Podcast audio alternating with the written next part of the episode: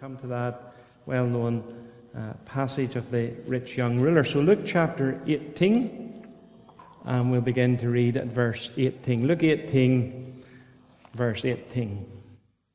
And a ruler asked him, "Good teacher, what must I do to inherit eternal life?" And Jesus said to him, "Why do you call me good? No one is good except God alone. You know the commandments. Do not commit adultery, do not murder, do not steal, do not bear false witness, honor your father and mother." And he said, "All these I have kept from my youth." When Jesus heard this, he said to him, "One thing you still lack. Sell all you have and distribute to the poor, and you will have treasure in heaven, and come, follow me." But when he heard these things, he became very sad, for he was extremely rich. Jesus, seeing that he had become sad, said, "How difficult it is for those who have wealth to enter the kingdom of God. For it is easier for a camel to go through the eye of a needle than for a rich person to enter the kingdom of God." Those who heard it said, "Then who can be saved?" But he said, "What is impossible with man is possible with God." And Peter said, "See, we have left our homes and followed you." And he said to them, "Truly I say to you, there is no one who has left house or wife or brothers or parents or children for the sake of the kingdom, who will not receive many times more in this time and in the age to come eternal life." Amen. And we know God always blesses the reading of his own inspired word. One occasion, Amy Carmichael, the missionary, was introduced to a Hindu princess who had expressed an interest in becoming a Christian when she heard the missionary speak. And as the conversation developed, she kept pushing on what was necessary for salvation. "Just tell me," she said, "what I must do to be saved." Amy Carmichael tried to deflect her by telling her that she should wait until she understood what was involved. But she replied, "I can't wait. I must know now. What must I do to be saved?" But Amy insisted on reading to her passages that spoke of the cost of discipleship. And as she did, the face of the Hindu princess, in Amy's own words, became sorrowful. "So far I must follow," she said. "So far." And as Amy read on, she said, "I cannot follow so far. I cannot." She hadn't understood the cost of following in Jesus. And when she did understand the cost of following Jesus, it was a price that she wasn't prepared to pay. And she left Amy Carmichael with great sorrow because she left in her sin and without salvation. Now in Luke 18, we have a man who comes to Jesus seeking eternal life, but like that Hindu princess, leaves with great sorrow and again without salvation. Now the reason he leaves is a little bit more complicated than that of the Hindu princess, but both come seeking salvation and both leave without salvation. Amy Carmichael's colleagues accused her of missing a golden opportunity in seeing somebody who was so influential brought into the kingdom. And I'm sure the disciples of Jesus frankly felt the same, disappointed with Jesus. Had Jesus not called them to be fishers of men? Well, here was the opportunity to land a big fish. And yet he leaves without salvation. So here is a man of influence, a man of means, a man of standing in the society, and instead of landing that fish, he goes from Jesus without salvation. Matthew tells us this man was young.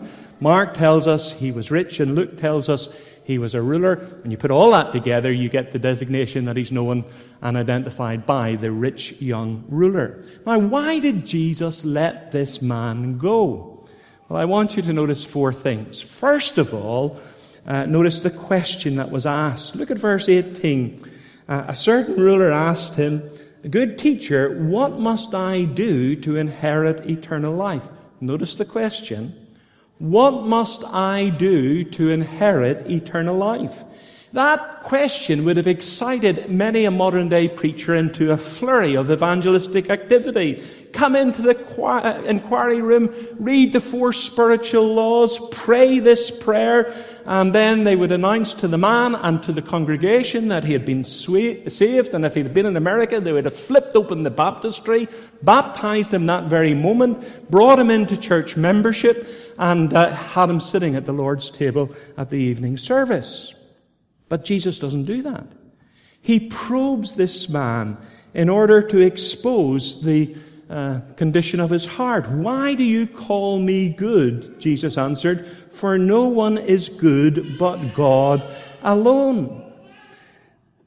Why would Jesus do that? Why would Jesus become a theological nitpicker, confrontational at best, caustic at worst, and put this man off seeking salvation? He had so much going for him. He came at the right time. Matthew tells us he was young. You couldn't have come at a better time when you're young. Remember your Creator in the days of your youth, Solomon says in Ecclesiastes. He came with all of his life to offer Jesus. He wasn't coming at the end of his life, at the fag end of his life. He had all of his life to give to Jesus. He came at the right time. He came to the right person. He came to Jesus. He understood at least something of the uniqueness of Jesus in granting eternal life, in granting salvation, so he comes to Jesus. He came at the right time. He came to the right person. He came in the right attitude. We're told that he addressed Jesus in the most respectful of terms. Good teacher, he says. What must I do to inherit eternal life? Mark tells us he came running. There was a passion about him. There was an enthusiasm about him. Mark tells us that he fell on his knees. He was reverent in front of Jesus. He came at the right time. He came to the right person. He came in the right attitude. And fourthly, he came at the right with the right desire.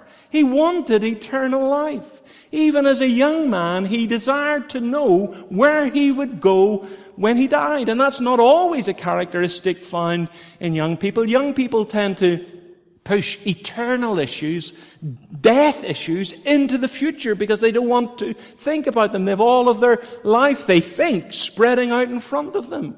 But here's a young man, and he's concerned about what happens when he dies. So he came at the right time. He came in the right attitude. He came to the right person. He came with the right desire. And yet our Lord rebukes him and says, why do you call me good? No one's good but God alone. Because you see, although he came at the right time and it came in the right attitude, to the right person, with the right desire, he asked the wrong question. Do you see that? What must I do? That's the question. What must I do to inherit eternal life? Do you see what his problem was? He had a works view of salvation. He believed that there was something that he could do to merit eternal life, to secure for himself eternal life. He believed that God has this great set of moral scales in eternity. He puts your good deeds in one side, your bad deeds in the other. As long as your good deeds outweigh your bad deeds, you're in. And he was looking for that one thing that would tip the scales in his favor. And so Jesus says, why do you call me good? No one is good but God alone. You see, we think in terms of good as being nice or fine. That was a good meal, or I remember on one occasion we had Stuart Olyott visiting with us, a preacher from England, and I think Matthew had been watching too many Australian soap operas, because Stuart Olyott said, how are you, Matthew? And he says, good. And Stuart Olyott says, you're not good, you're a wicked, depraved, rotten sinner. Because that good, term good in Bible, has a moral quality, a moral dimension to it. And Jesus says, no one is good but God alone. Now, of course, Jesus was good because he was God, but that man didn't know that he was God. He was simply a teacher to him. And really, he was saying to Jesus, not only are you good, but he was saying, I am good. And so Jesus has to deal with him and expose his sin to him. So, although he came at the right time, in the right attitude, to the right person, with the right desire, he asked the wrong question, what must I do to inherit eternal life? The question that was asked. The second thing I want you to notice is the sin that was exposed. This young man thinks that moral goodness is attainable and that eternal life can be secured through a person's goodness. So Jesus answers him according to his understanding. And he says in verse 20, you know the commandments, do not commit adultery, do not murder, do not steal, do not bear false witness, honor your father and mother. Okay, Jesus says, you think that through goodness you can attain eternal life? Well, you know the commandments. You must keep all of the commandments. And Jesus sets before him the second half of the moral law of God, the second tablet of the law. And he is doing that to show that he's not good and that he can never be good enough for God. Now, our order is slightly different than it is in the text. The fifth commandment, honor your father and mother. The sixth, do not murder. The seventh, do not commit adultery. The eighth, do not steal. The ninth, do not give false testimony. Do you see what Jesus is doing? He says, okay, you think that there's something you can do to inherit eternal life? Keep the commandments. Keep these commandments. But he's already said, no one is good but God alone. But notice how this young man responds in verse 21. He says, these I have kept from my youth. Really?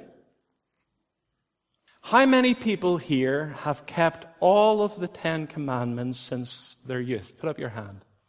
Anybody bold enough or brassy enough to say? None of us would say that. But we mustn't doubt the sincerity of this young man. He had kept the commandments externally, outwardly. He thought, as long as I don't sleep with another man's wife, I haven't violated the seventh commandment.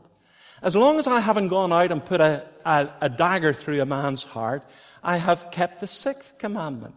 But remember, Jesus says, if a man looks at a woman lustfully, he has already committed adultery in his heart. If he has hatred in his heart, he's already violated the sixth commandment.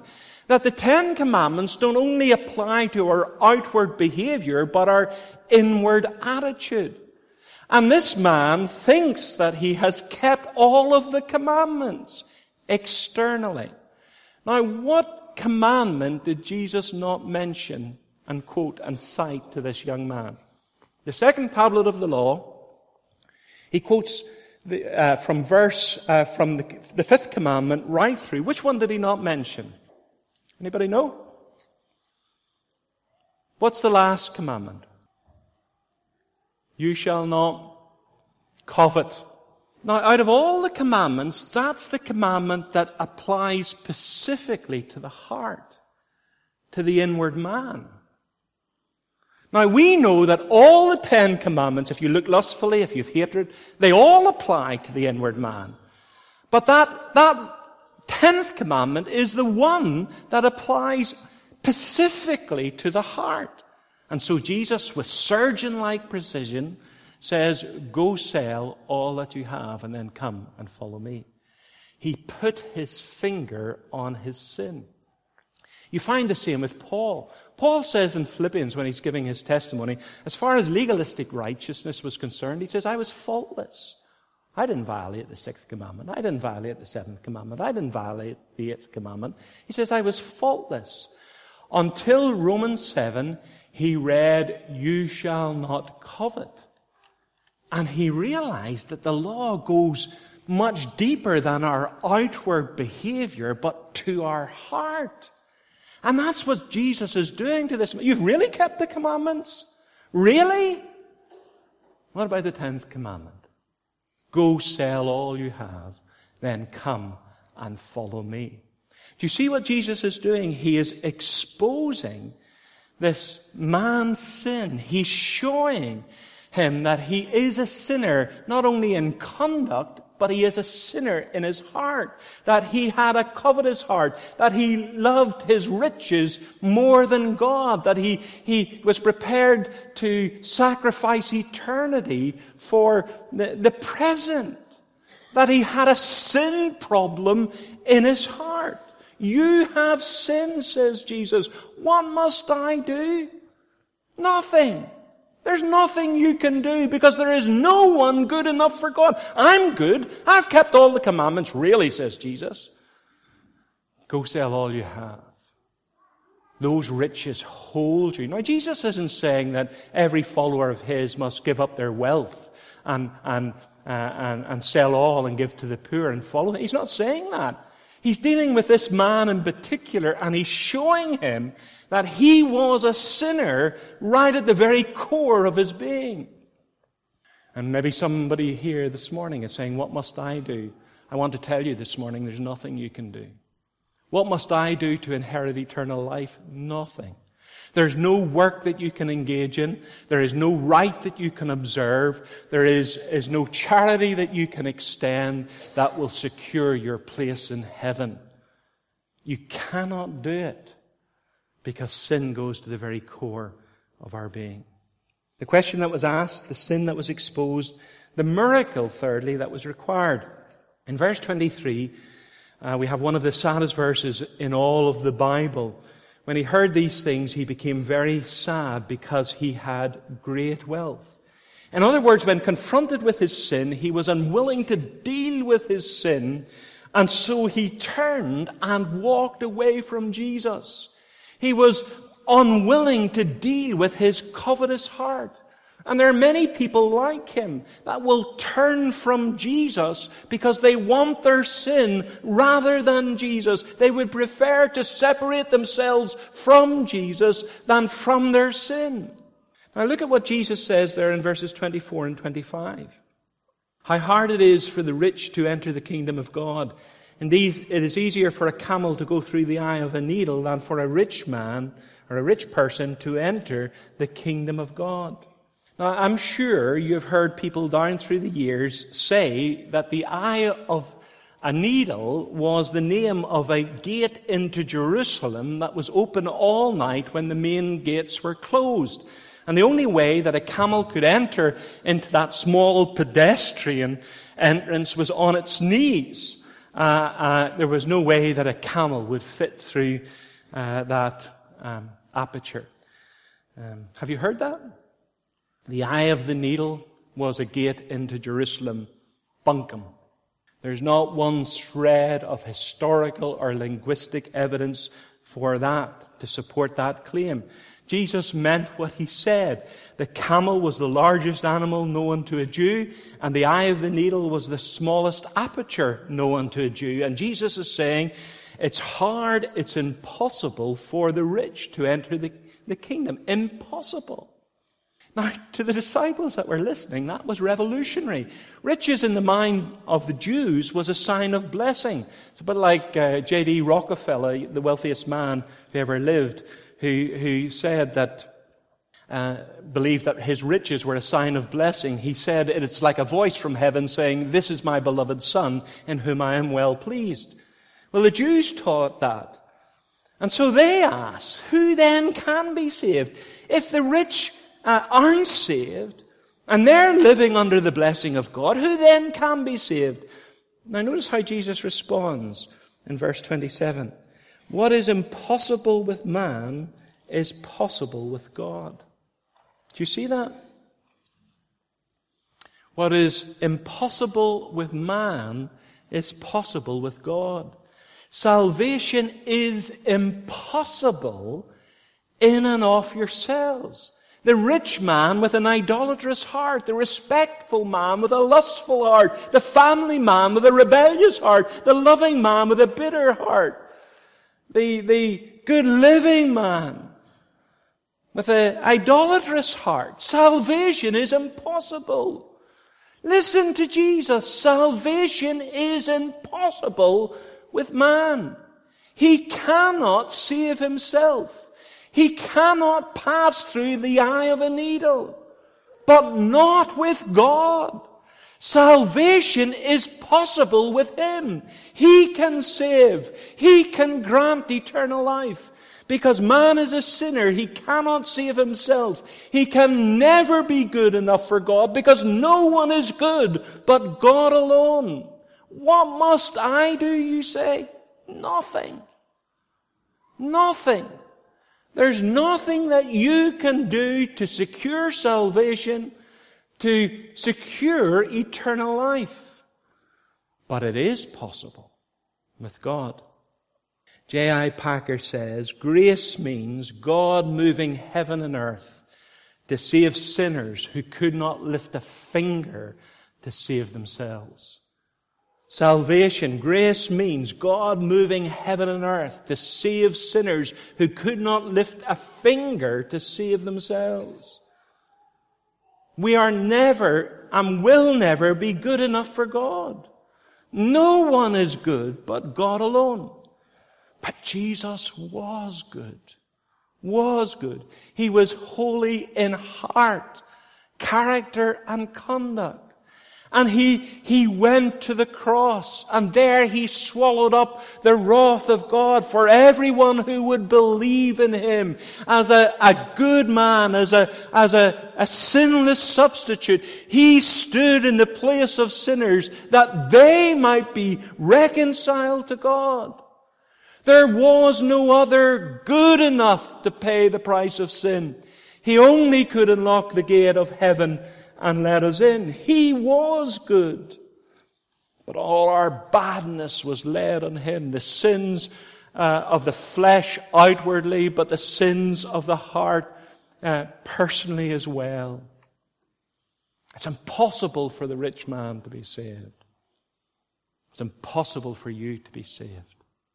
Impossible without a miracle. Without the miracle of grace. Without God breathing new life into you. But if God performs the miracle, a camel can pass through the eye of a needle. It's miraculous. But if God does it, it can be done. And a sinner can be granted eternal life and brought into heaven. You see what Jesus is saying? You must give up all reliance on yourself, all hope of saving yourself, and look to the only one who can perform that miracle and change your life.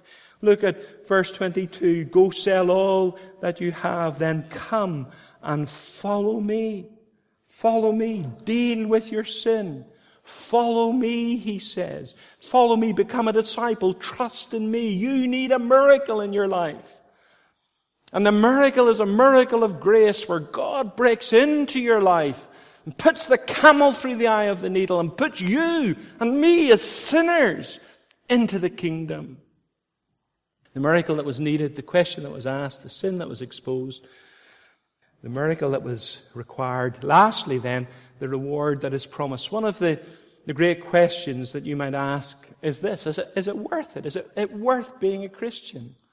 Well, Peter asked that question. I love Peter because he always opens his mouth before he puts his brain in gear. But look at what he asked in verse 28. See, we have left our homes and followed you. And he said to them, truly I say to you, there is no one who has left house or wife or brothers or parents or children for the sake of the kingdom, who will not receive many times more in this life and in the age to come eternal life. Notice, and we know from the other Gospels that Jesus was speaking to the disciples at this particular point. He doesn't talk about riches, but he talks about relationships.